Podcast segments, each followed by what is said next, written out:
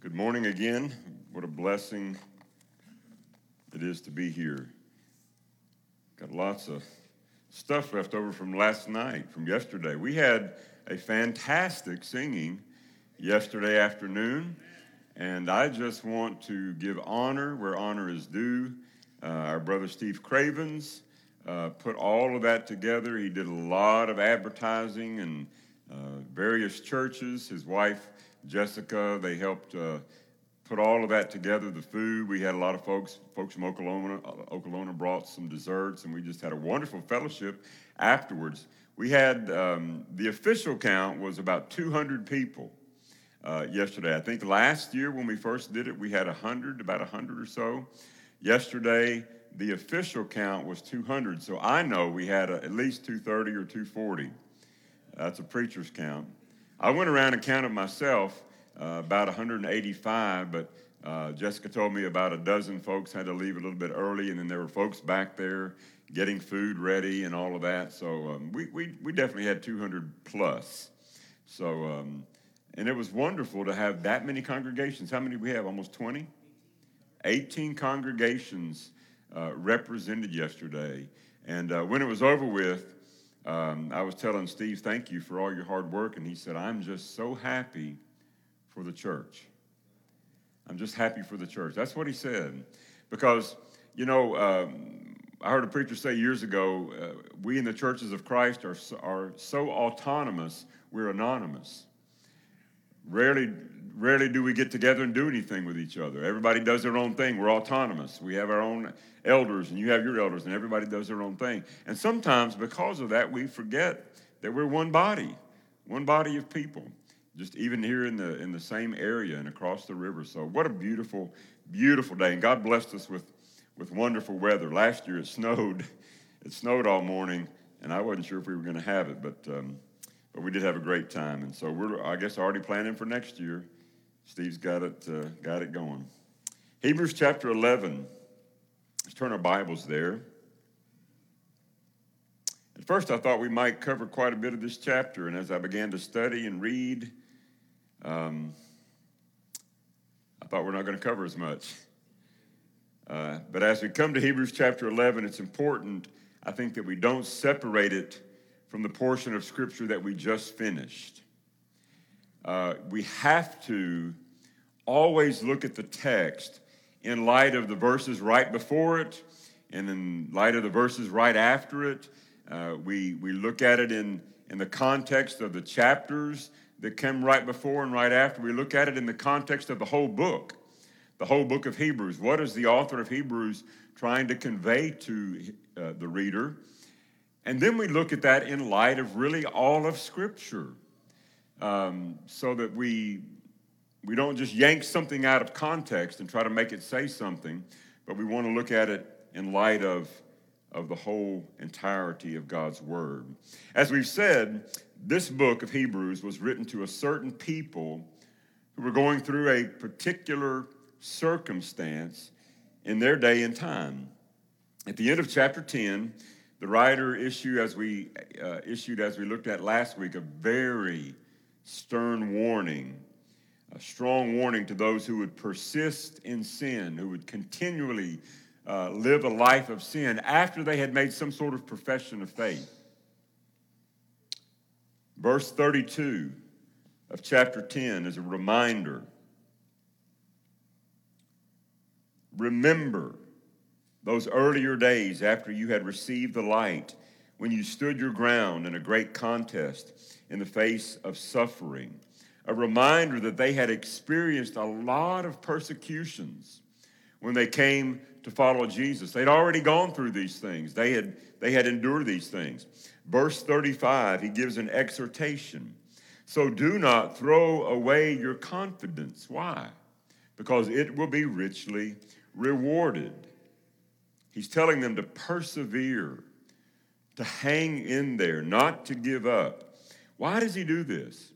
Well, as we have said throughout the course of this study, uh, his readers were tempted to turn back. Uh, we're not sure exactly what all that they were confronted with, but we can surmise that they have gone through these persecutions. Many of them have left their families. They've left Judaism and they've turned to follow this man, Jesus of Nazareth. And some of them are, are certainly tempted to turn back to Judaism, to go back to that which was comfortable, to what they knew the sights, the smells, the sounds of the temple.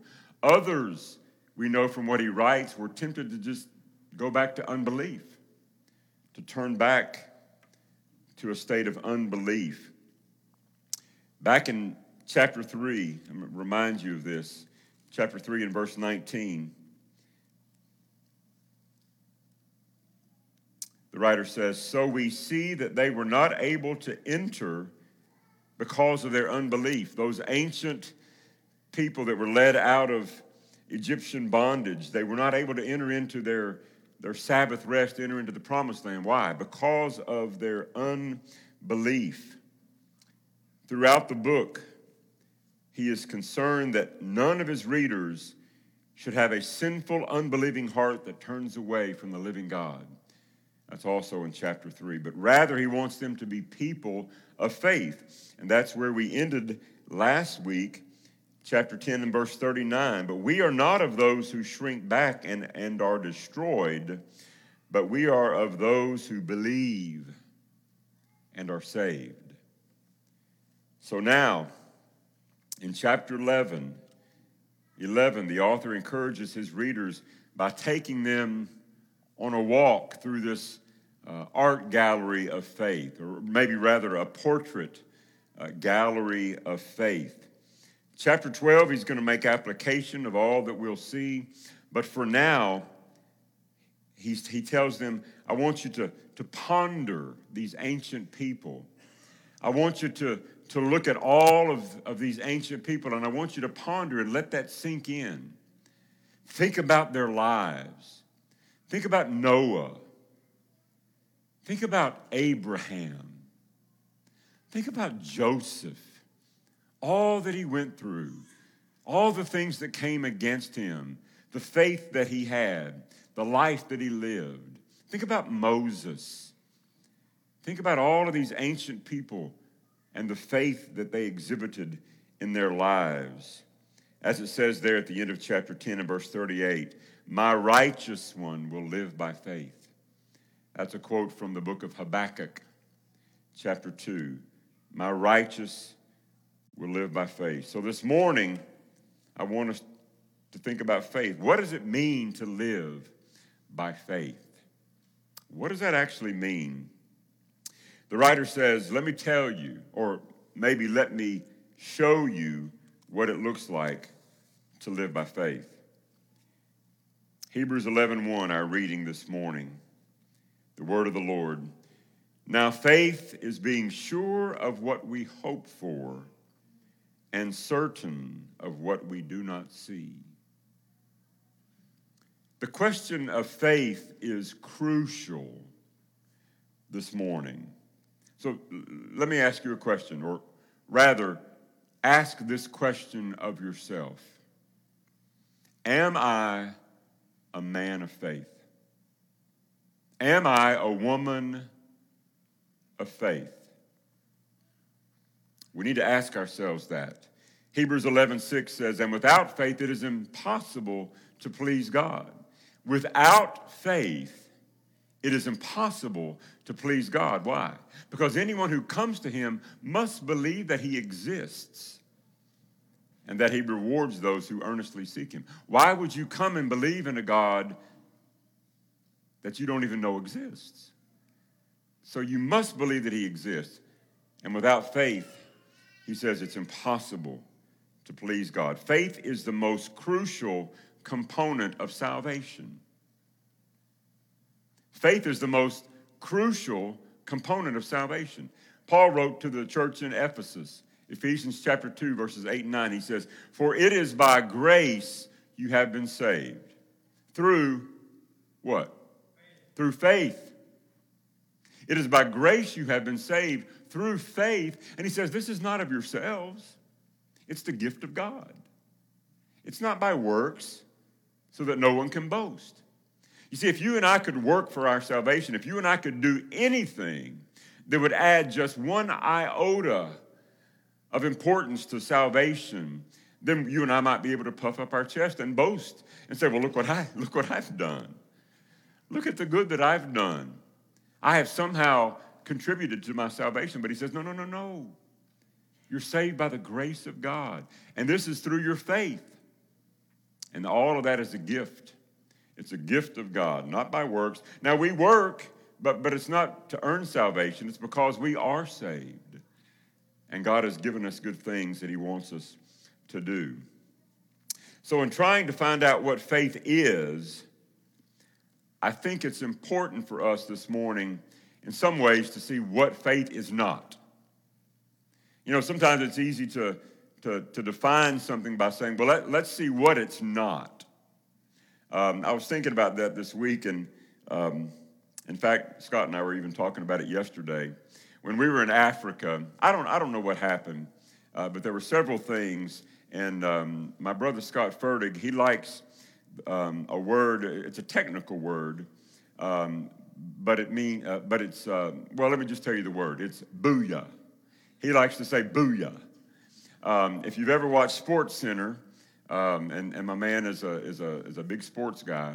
But if you've ever watched Sports Center years ago, I don't know, one of the sportscasters sort of uh, coined the phrase booyah. You know, when something good happens, a guy scores a touchdown or a guy makes a three point shot and they say booyah. So I think it might have been at a baptism. I, correct me if I'm wrong. No, don't, don't correct me. Don't correct me. Just let me, let me say what I want to say. Something happened and Scott said booyah. And I said, I said, well, how would you define booyah? And he said, well, uh, bam booyah. That's how you define it, bam booyah. I said, You can't define a word by using the word. You got to say something else. He said, Well, I said, Bam, you know, bam, booyah. So that made it everything very clear to me from that point on. But we're going to look at faith this morning, and I want us to look at what faith is not, okay? Because some of, some of what we regard as faith is not really faith at all. What faith is not Faith is not simply an emotional, subjective feeling that is divorced from the objective truth that God has revealed. Well, that was a mouthful. So let me say it again. Faith is not simply an emotional, subjective feeling that is divorced from the objective truth that God has revealed. You know, many have fallen in love with the worship experience. Um, they, they, they get a warm fuzzy, you know, from the worship experience. And, and don't get me wrong, we, we should have some warm fuzzies. There were some times yesterday, we had so many, so many people gathered here you know, it seemed like all of this section was just kind of full and people were singing out. They, they, were here because they wanted to be here and to sing praises. And there were times when I just kind of got lost in the praise and it sounded so good to me, kind of get that warm, fuzzy. But, but faith is a lot more than that. I think we ought to have some of that. I, I, think we ought to have some emotion in our services. I think we ought to get excited. When I say something good, you guys ought to give me some feedback. Amen? well, that's a good start. I think we ought to have some of that. But, I, but what I have seen uh, throughout maybe the last several years is, and don't get me wrong, man, I love music. Music touches my soul almost like nothing else can. But I see a lot of people get caught up in just a worship experience, everything about, you know, uh, the music and, and the, the emotion and the energy, and they forget the God that all of that music and, and, experience is designed to exalt. There, there seems to be a, um, a hype and an experience without the knowledge, without the foundation. Don't get me wrong, I love emotion. I, you, you know how emotional a guy I am. I stand before you sometimes and I get choked up. I can't even hardly speak because I'm so moved by, by music or, or the Word of God. But faith is not just an emotional, subjective feeling. Divorced from the foundation and the truth of what God's word is. Some today who would claim to have faith in Jesus Christ, who would call themselves a Christian, they question whether the Bible is 100% accurate, whether the Bible is completely, truly the Word of God. There are some who would profess a faith in Jesus Christ, but would question the validity of the resurrection. Did, did it really happen, or is that just something that the Bible says is sort of metaphorical or allegorical in nature, but it didn't really happen? There are some that question that today. And to that I say nonsense. It's hogwash. The Bible, if you, if you believe anything, you have to believe that the Bible is in the inerrant, infallible Word of God. Because if some of it is not true, then how can you believe any of it? If 1% of it is not true, how could you believe anything? I stake my life, I stake everything on the fact that this is 100% true. Now, I may not understand all of it. I stand before you right now and acknowledge I may not understand every bit of it, but I'm working toward that. I'm trying. Some of you are helping me. Barry said that we had, we've had some discussions of late. We have. And I've enjoyed that. Iron sharpens iron. He asked me a question, and I say this, and he says, Well, what about this? And, and I think we're both stronger for it. 1 John chapter 2. Let me read you something here. What the gospel, uh, the, the Apostle John wrote. 1 John chapter 2, verse 22. Who is the liar? It is the man who denies that Jesus is the Christ. Some say Jesus was, was just a good man, he was a good teacher, but I can't, I don't know if I can believe everything that, that the Bible says. Who is the liar? It is the man who denies that Jesus is the Christ. Such a man is the antichrist. He denies the Father and the Son. No one who denies the Son has the Father, but whoever acknowledges the Son has the Father also. There is a lot of place for emotion in the family of God. We're not all wired up the same, but no problems with warm fuzzies. But the warm fuzzies have got to be rooted in something. The reason I get a warm fuzzy when I hear the song is because I have a deep foundation in the Word of God. And that word speaks to me, that song speaks to me because it's, it's revealing the truth of what God has already said in His Word. So, Faith isn't simply an, an emotional feeling. It also, faith is not people who accept something as true apart from the evidence. Say what? Faith is not people who accept something as true apart from the evidence. I think I mentioned this Wednesday night uh, in my class. Biblical faith is not some blind leap out into the dark, out into nothingness, as if we've come to this great chasm and it's dark and we don't know what's out there, and God expects us to just take off running with all, all that we have and just leap out, not knowing if there's a ledge down there, if there's a net, if there's a branch we can hang on to, just to leap out into the, into the darkness. That's not biblical faith. Biblical faith is based upon evidence. It's based upon evidence. So many people today, they say, well, well, science. Science says this. Science has proven this.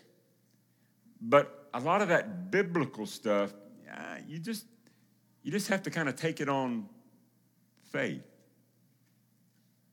That's what we say. That's what people say. Science is like so concrete because science can prove it in a laboratory, but, but this biblical stuff, you just have to kind of accept it on faith. And what I'm saying to you this morning is that's not biblical faith. If it's accepting something as true completely apart from uh, the evidence, that's not biblical faith. I think it's a very prevalent view. I heard a story a preacher said there was a man who went to a psychiatrist. And he got in, and he sat down on the, on the couch, and he said, Doctor, I'm a dead man. And the doctor said, Well, you're, you're here, and we're having a conversation. He says, Yes, but I'm, I'm, I'm a dead man. And the doctor says, Well, you drove your car here to my office, right? He says, Yes, but I'm, I'm a dead man. He says, Well, you got out of your car and you walked in and you walked up the stairs to my office. He says, Yes, doctor, I, but I'm, I'm, a, I'm telling you, I'm a dead man. So the doctor thought to himself, and he said, How, how can I get through to this guy? And it dawned on him. He, he asked the guy, he said, Well, let me ask you this Do dead men bleed? And the guy thought about it and he said, No, dead men do not bleed. So the doctor took out uh, a needle and he pricked the guy's finger and he squeezed out a little bit of blood and he said, You see, there's blood. What do you think about that? And the guy said, Well, what do you know? Dead men do bleed after all. Some people, they, have already got their minds made up about something, and, and you're not going to convince them otherwise. Sometimes I think those of us come to the Bible, we've already got our minds made up, but it's not because of evidence, it's because we just, that's just what you do. You just believe. Mama took me, grandmama, and my, my grandparents were faithful members of this. In fact, they were founding members of this church. And so that's why I'm here. So, well, what do you believe? Well, I believe the Bible. Why do you believe that? Well, you just got to believe it. Well, is everything true? I, I guess. I hope so. You just got to take it on faith. And I'm telling you this morning, that's not biblical faith.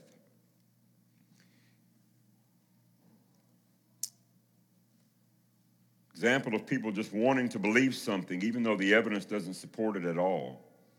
They project something. People who think that of us simply have not checked us out and simply have not read the Bible. They have not read the New Testament because that is not what the Bible says is faith. Christian faith isn't just positive thinking. PMA, positive mental attitude. We've all heard of that. Some of you maybe have uh, worked in job and workplaces where they stress positive mental attitude. There was a there was a skit years ago where the guy would look in the mirror and he had this ugly sweater on and he'd say, "I'm good enough. I'm smart enough. And doggone it, people like me." And that's what he would tell himself to pump himself up, to go out and face the day. Some of you may have read uh, Norman Vincent Peale's uh, book, The Power of Positive Thinking. Anybody read that? The Power of Positive Thinking. And Peale says that when you get up in the morning, before you get out of bed, put your feet on the floor and just say out loud, I believe, I believe, I believe. And that's the way you start your day. To which I would say, In what? In whom? What are we believing? I'm just believing that I'm going to have a good day. That's not biblical faith. We all like to be around positive people, don't we? Nobody likes to be around negative people and just suck the energy right out of you. No, we all like to be around positive people. But that's not biblical faith to just believe, just believe. I think some people, some people have faith in faith. Does that make sense? I think some people just have faith in faith, but they don't know what that faith is, is grounded in. But, I'm, but I know I'm supposed to have it. Genuine faith, as Hebrews 11 makes clear, is not based on our feelings. Those, those things fluctuate, they, they come and go. You can't base things on that. Real faith is based on the reliability and the trustworthiness of God. The reason for verse 6 without faith, it is impossible to please Him. So we start with God. We start with God. In the beginning, God. Doesn't start with an argument, doesn't start with some scientific explanation. In the beginning, God. Every man, every woman is made in the image of God. Paul said, It is the fool who says in his heart, There is no God.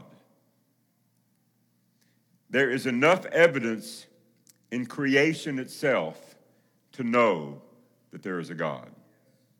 I, I, see this all the time, and I've shared this with you when I go to Africa. Every village that I come to, especially in Togo, where there is idol worship rampant, it's getting less and less, praise God, because the gospel is, is spreading and more and more people are learning about Christ. And so Jesus Christ is elevated, idol worship is, is on the decrease. But every civilization since the beginning of time knows there is a God. And they may not know of Jesus Christ because somebody hasn't gone to them and told them that, but creation itself speaks that there is a God, there is a creator. And I'm going to tell you what, I think it takes more faith to believe that all of this stuff just happened out of nothing than it does to believe in a creator God. It takes a whole lot more faith to believe that you and I just, you know, happened out of nothing, that this world just came out of nothingness. Nothing from nothing leaves nothing. Isn't that what Billy Preston said? I'm not going to sing it, but I could.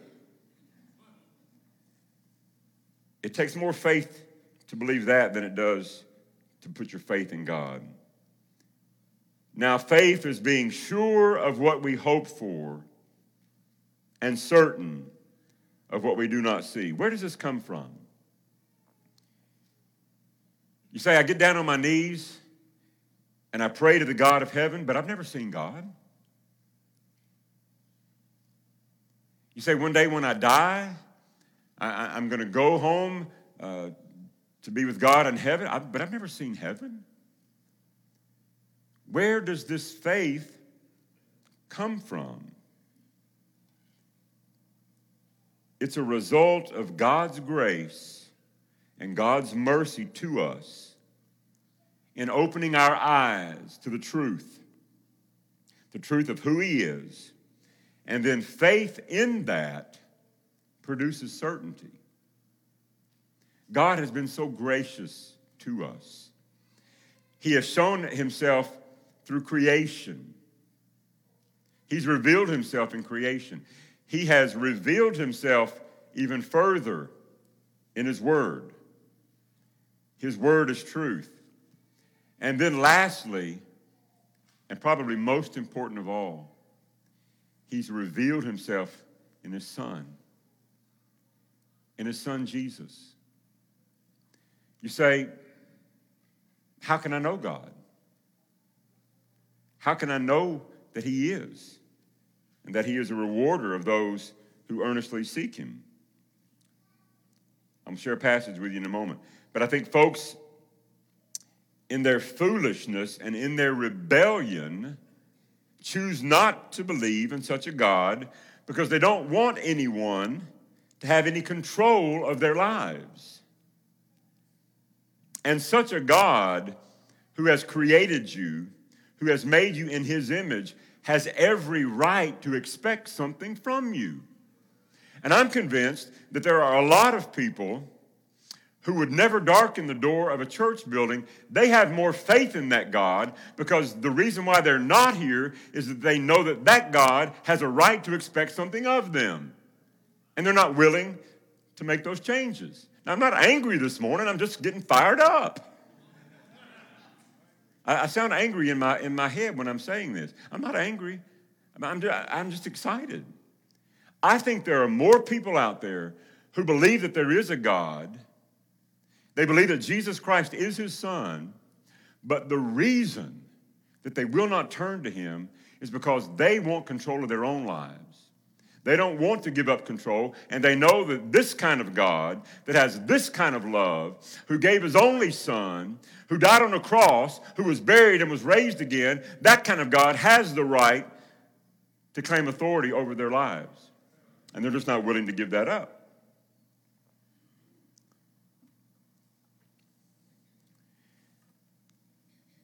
Everybody wants a savior, but nobody wants a king. We all love the idea of having our sins removed. As far as the east is from the west, He's removed our transgressions. He's cast them in the ocean and He remembers them no more. We all love the idea that when we die, we're going to go, we're going to have a home, with, we're going to have a mansion. The King James says we're each going to get our own mansion. That's what we sing about. Uh, the NIV says we're all going to live in God's house, we're going to have a room in God's house. Either way, it's going to be beautiful, right? We all love the idea of having a Savior. But not too many of us want a king. King gets to tell you how to live. If you're loyal to the king, if you're his subject, he gets to tell you where to go, what to do, how to spend your money, how to spend your time. We all want a Savior, not many of us want a king. As we go through chapter 11, all of these lives were lived by faith. They heard the word of God.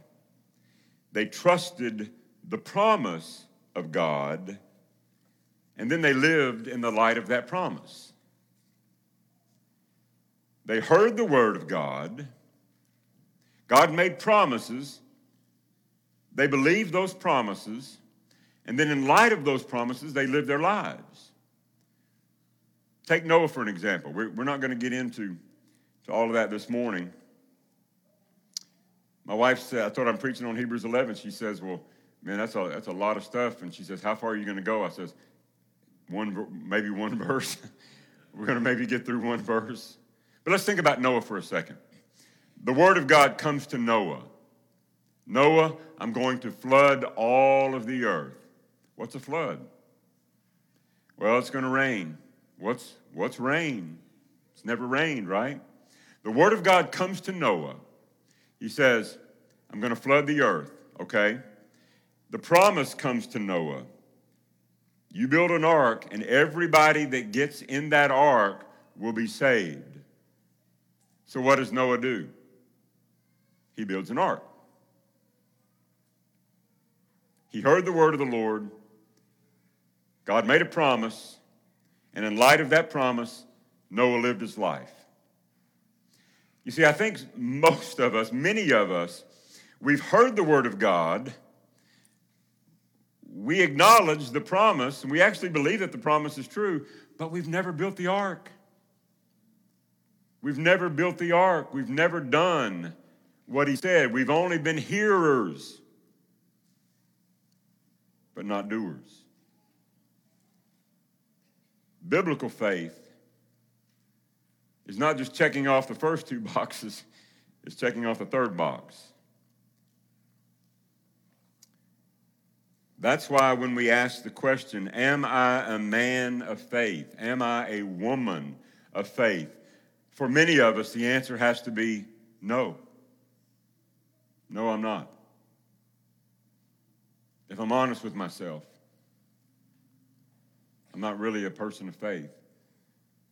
I've never, I've never gone, I've never gone and actually lived in light of the promise and been obedient. So, what's involved in faith? First of all, knowledge. How much time do I have? Oh, I still got an hour.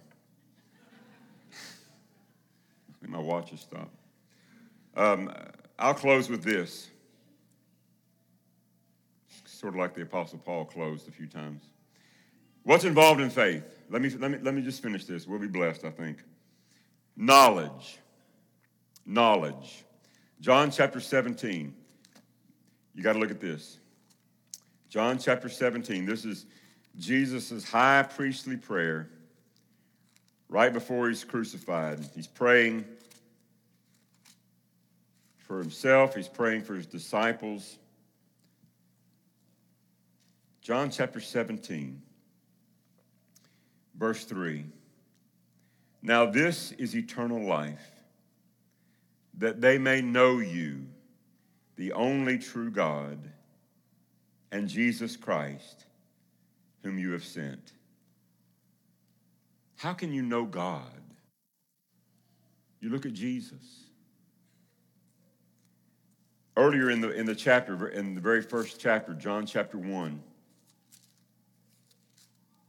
verse 18. No one has ever seen God, but God, the one and only, who is at the Father's side, has made him known. How can you know God? The Bible says, and it's actually the word used here in Greek, Jesus is the exegesis of God. That's actually the word. We, have talked about that in, in our studies on Wednesday night. Exegesis is really when you look at the Bible and you, and you try to explain what that passage means in light of its context. That's, you're explaining what the Bible is, is saying literally. And that's what the word is used here for Jesus. Jesus is the explanation of God. How, how, do you, how can you know God? You look to Jesus. What would God do in this situation? What did Jesus do? How would God treat a woman caught in the very act of adultery? What did Jesus do? What would, what would God do with a woman who'd been divorced five times and now she's shacking up with a guy? How would he treat that woman? What did Jesus do? You see, Jesus explains God to us because he is the exact representation of God, because he is, in fact, God. So it starts with knowledge.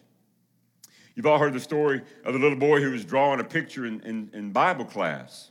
And the teacher came over and she bent over the desk and she said, Well, what are you drawing? And he says, I'm drawing a picture of God. And she says, Oh, honey, nobody knows what God looks like. And he says, They will in just a few minutes. Jesus tells us what God looks like. He is God. So it starts with knowledge. And then, secondly, there has to be um, assent. I, I don't know how else to say that. There has to be mental assent to that knowledge. Now, don't get me wrong, faith is not just mental assent. Doral, are you hearing me? Faith is not just mental assent, but it's never anything less than mental assent. Once you have the knowledge, you have to accept the knowledge. You assent to it. You agree to that knowledge. True faith takes its character or its quality from its object, not from itself. So we put our faith in God, and so that's where we get the character and the quality from. So it starts with knowledge, then you have to accept that knowledge, give assent to it, and then, thirdly, you have to trust it. Trust. It has to be more than just assent. James chapter 2 and verse 19, I, I quote this all the time, but it says, You believe that there is one God? Good. Even the demons believe that, and they shudder. Did you know that the devil and the demons, they're, they're not atheists? They have an orthodox view of who God is. Jesus is the Son of God. They know that. They believe that. So are they saved? No, absolutely not. Absolutely not. We know that. It's got to be more than just mental assent. You have to move into a period of trust. Jesus says, Come to me, all, you, all of you who are weary and heavy laden, and I will give you rest. He says, Take my yoke upon me, learn of me. Come underneath my lordship. Let me guide you. Let me direct you. Be obedient, is what he's saying. And all of that is about taking action. Come, learn, do be obedient to me. Faith is not something that you keep in a shoebox and then just take it out when you need it. Okay, God, you got me through that. Back in the shoebox you go, and I'll come back and, and get you when I need you again. That's not faith. Knowledge, assent, trust. Let me finish with a, an illustration about getting married. If you get married, if, if you do it the right way, I don't know how many of us did it the right way, but, but if you do it the right way, it starts with knowledge. You find this person, you, you become attracted in some way to this person. So then there has to be knowledge, a, a, gathering of knowledge. How do you do that? You, you go out to dinner. You maybe go to a movie. You spend time together. Maybe you go for long walks in the park. And as you're walking, you're talking. You're getting to know that person. You're, you're gathering knowledge to the point where you begin to think, could I spend my life with this person? Is this the kind of person that could help me get to heaven? And once you find that knowledge and you are comfortable that the answer to that is yes, then you assent to that. You accept it. You agree that yes, this person, this woman, this man could, could be someone I could spend my life with. So you pop the question. Hopefully the answer is yes. But now you have to move to trust. To trust. I want to give my life to you. I want to spend all the rest of my days with you. I want to trust you. I want to love you. How many of you have ever said to Jesus, My Jesus, I love you. I know thou art mine. And for me, all the follies of sin I resign. My gracious Redeemer, my Savior art thou. If ever I loved you, my Jesus, oh, my Jesus, tis now. Have you ever said that to Jesus? Have you ever committed to him? Have you ever said to him, just as I am, Lord? Just as I am, without one plea, but that thy blood was shed for me, and that thou bidst me come to thee, O Lamb of God, I come. I come.